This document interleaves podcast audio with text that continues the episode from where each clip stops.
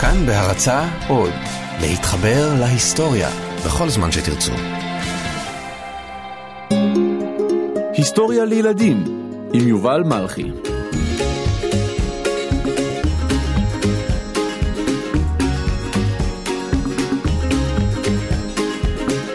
פרק מספר אחת. דוד בן גוריון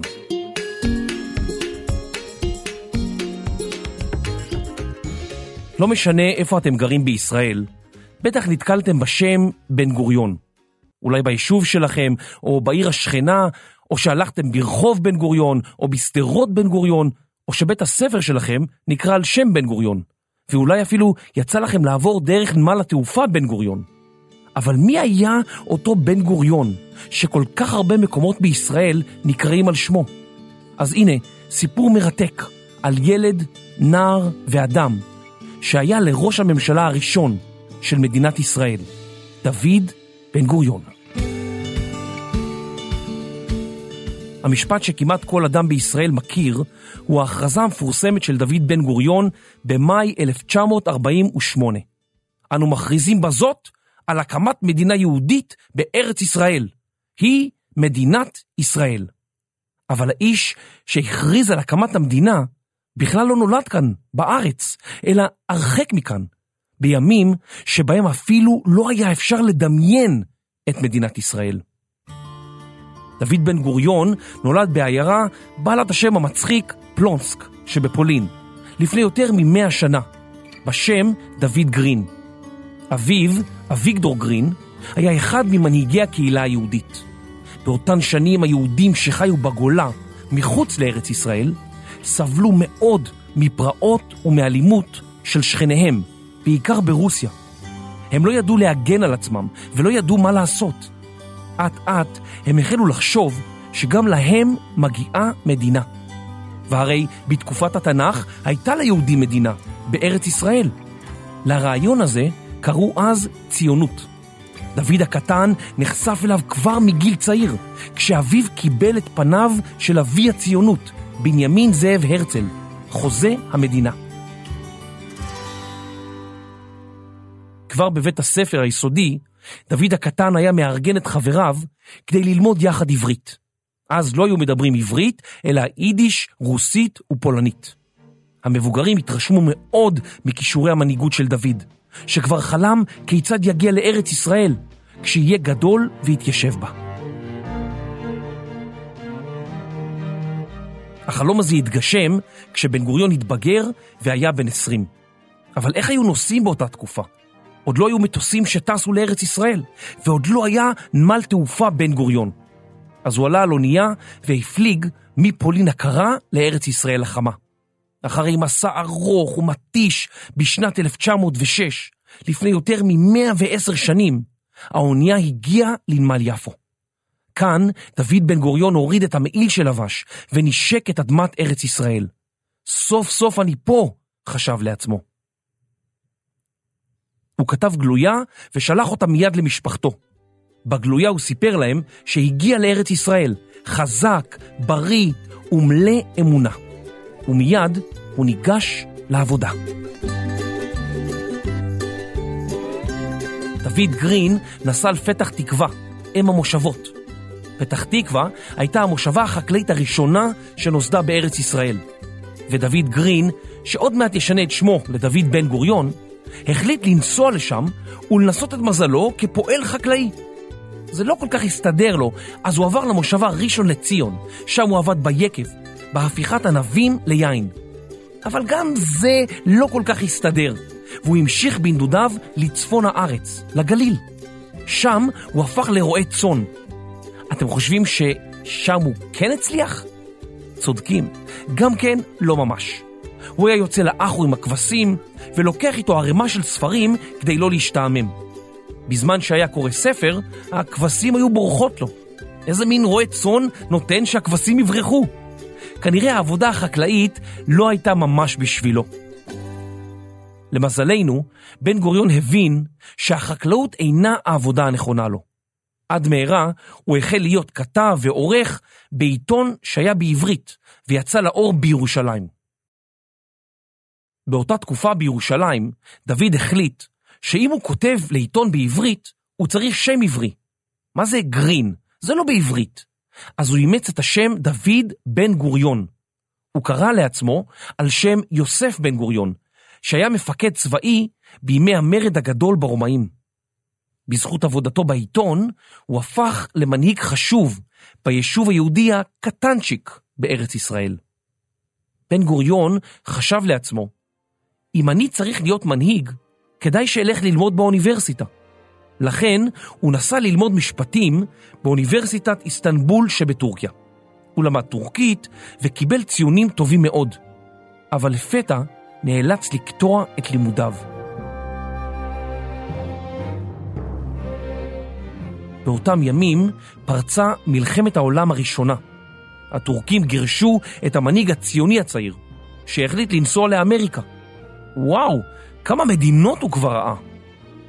בארצות הברית של אמריקה קרו שני דברים חשובים.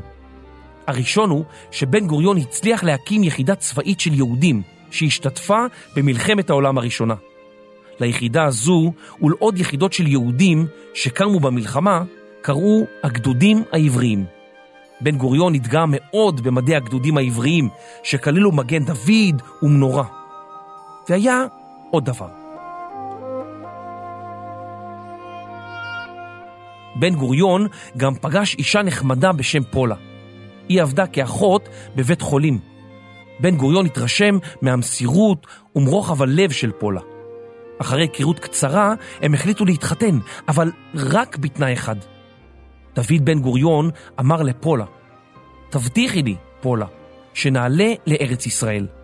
היא הסכימה גם להתחתן וגם לעלות לארץ ישראל.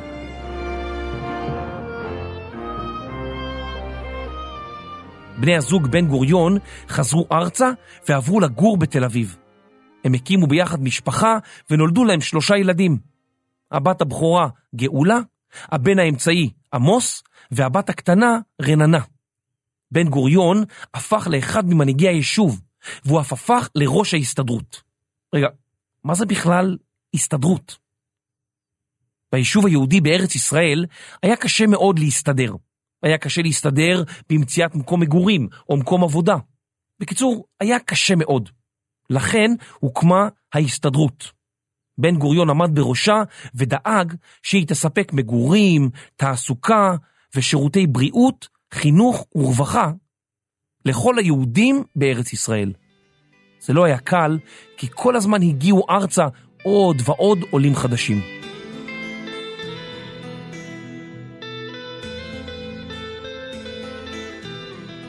בן גוריון היה צריך להילחם על זכותם של יהודים לעלות ארצה. בטח מתישהו יצא לכם לשמוע שפעם בארץ ישראל שלטו הבריטים. יס, yes, יס. Yes. פעם היו מסתובבים פה שוטרים וחיילים בריטים. כל ארץ ישראל הייתה בשליטתם. הם לא מיהרו לאפשר ליהודים להגיע לארץ ישראל. הבריטים חששו שזה יעצבן את הערבים שגרו כאן, ומנעו מיהודים להגיע לארץ גם בתקופת השואה באירופה. המדיניות הבריטית שהגבילה את עליית היהודים לארץ ישראל התפרסמה בספר רשמי שהכריכה שלו הייתה בצבע לבן. לכן נקראה הגבלת העלייה ארצה בשם מדיניות הספר הלבן. זוכרים כמה בן גוריון חלם לעלות ארצה? זה היה חשוב לו ברמה האישית שכל יהודי שרוצה בכך יוכל לעלות לארץ ישראל. עד מהרה הוא עבר לתפקיד חשוב אפילו יותר מהקודם, ראש הסוכנות היהודית. לפני שהייתה פה מדינת ישראל עם ממשלה אמיתית, הייתה הסוכנות היהודית כמו ממשלה. אנחנו קוראים לזה היום הממשלה של המדינה בדרך, כי באותה תקופה היינו בדרך להיות מדינה. בן גוריון אמר לבריטים, בתור ראש הסוכנות היהודית, אני דואג לכל היהודים בעולם, שיוכלו לעלות ארצה, ואתם מונעים זאת. איך זה ייתכן?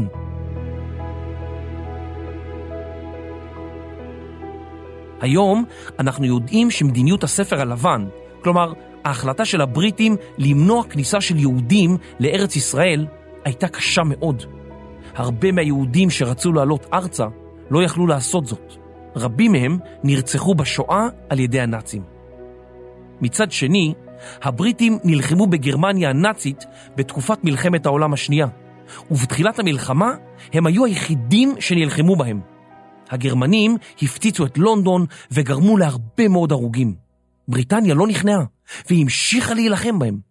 לכן, בן גוריון אמר שחייבים להילחם בנאצים, וגם חייבים להילחם כדי שתתאפשר העלייה ארצה. הוא אמר, עלינו לעזור לצבא הבריטי כאילו לא היה ספר לבן, ועלינו להילחם בספר הלבן כאילו לא הייתה מלחמה. לבסוף, הבריטים לא יכלו להמשיך. נמאס להם לשלוט בארץ ישראל. הם החליטו לעזוב את הארץ ולתת לבן גוריון לנהל את העניינים. הם כאילו אמרו לו, הנה, רוצה לנהל את העניינים בעצמך? בבקשה. דוד בן גוריון, כמו שאתם מבינים, לא היה אדם שנרתע ממשימות גדולות ומורכבות. עם 30 שנות ניסיון בהנהגת היישוב היהודי בארץ ישראל, הוא איחל לבריטים נסיעה טובה הביתה והתכונן להכריז על הקמת המדינה.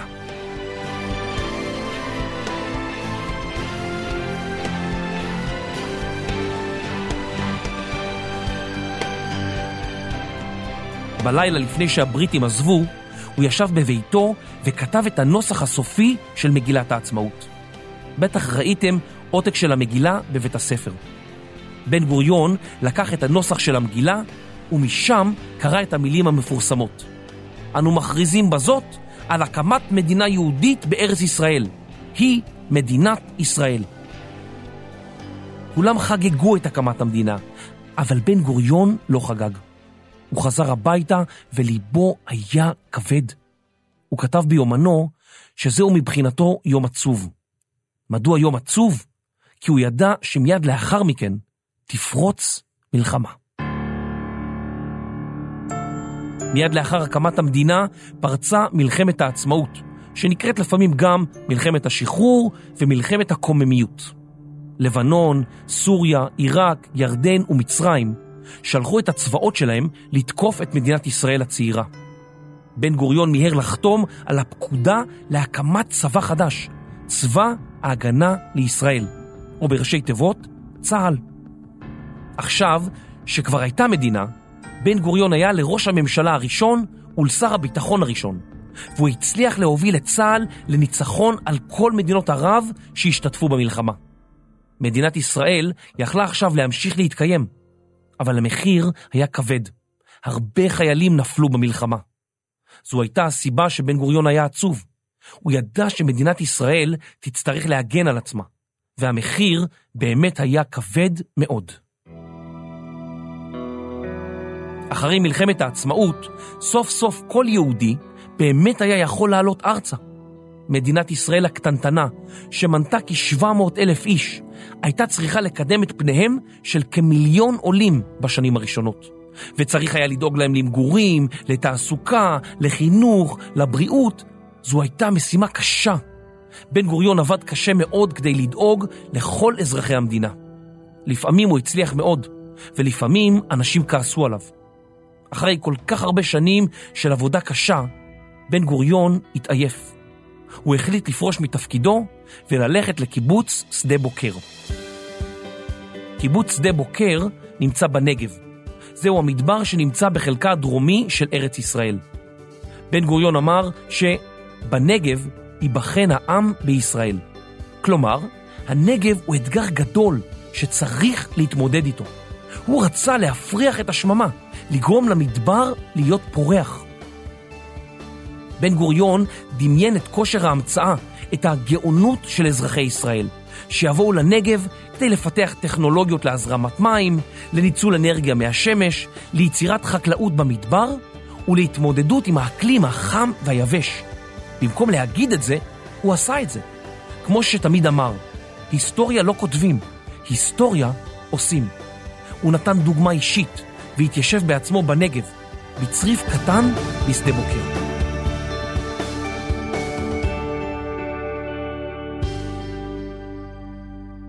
אבל העניינים במדינה היו מורכבים. שנתיים אחרי פרישתו, חזר בן גוריון לתפקיד ראש הממשלה של מדינת ישראל. בן גוריון היה למעשה ראש הממשלה הראשון של מדינת ישראל, וגם השלישי. הפעם הוא נשאר בתפקיד שמונה שנים. בשנת 1963 הוא התפטר וחזר לשדה בוקר בנגב, אבל הוא המשיך להיות פעיל בפוליטיקה ובכנסת עד שנת 1971, שכבר היה בן 85. בהיותו המנהיג שהקים את המדינה ואת צה"ל, רכשו לו כבוד גדול. אפילו רצו להעניק לו את פרס ישראל. אבל בן גוריון סירב, באומרו, לא מגיע לי פרס בעד מילוי חובתי לארצי.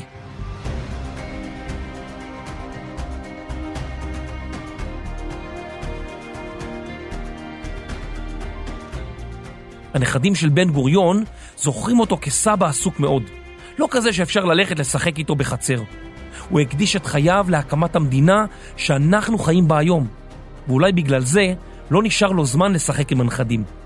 הוא היה בן 87 כשהלך לעולמו. במכתב שהשאיר, הוא ביקש להיקבר בשדה בוקר, בקיבוץ בנגב שאהב כל כך. על המצבה הוא ביקש שיכתבו את התאריך שהיה עבורו הכי חשוב. אתם יכולים לנחש איזה תאריך זה? היינו מצפים שבן גוריון יבקש שיכתבו על המצבה שלו את התאריך שבו הכריז על הקמת המדינה. בכל זאת, זה בוודאי היה המעשה הכי חשוב שעשה בחייו. אבל לא. בן גוריון ביקש שירשמו תאריך אחר, את התאריך שבו עלה ארצה. הוא בעצם ניסה לומר לנו, הדבר הכי חשוב שעשיתי בחיים היה להיות פה, במדינת ישראל. אמנם הכרזתי על הקמת המדינה וחתמתי על הפקודה להקמת צה"ל, הייתי ראש הממשלה הראשון ושר הביטחון הראשון, אבל העיקר הוא שעליתי ארצה, שהייתי פה, שהתגוררתי בארץ ישראל ובמדינת ישראל. אז בפעם הבאה שאתם הולכים ברחוב בן גוריון, או הולכים לבית הספר על שם בן גוריון, או טסים לחוץ לארץ דרך נמל התעופה בן גוריון, תוכלו להיזכר באיש. האיש שחלם לעלות לארץ ישראל, לדבר עברית ולחיות בלי פחד במדינת היהודים. ושמו היה דוד בן גוריון.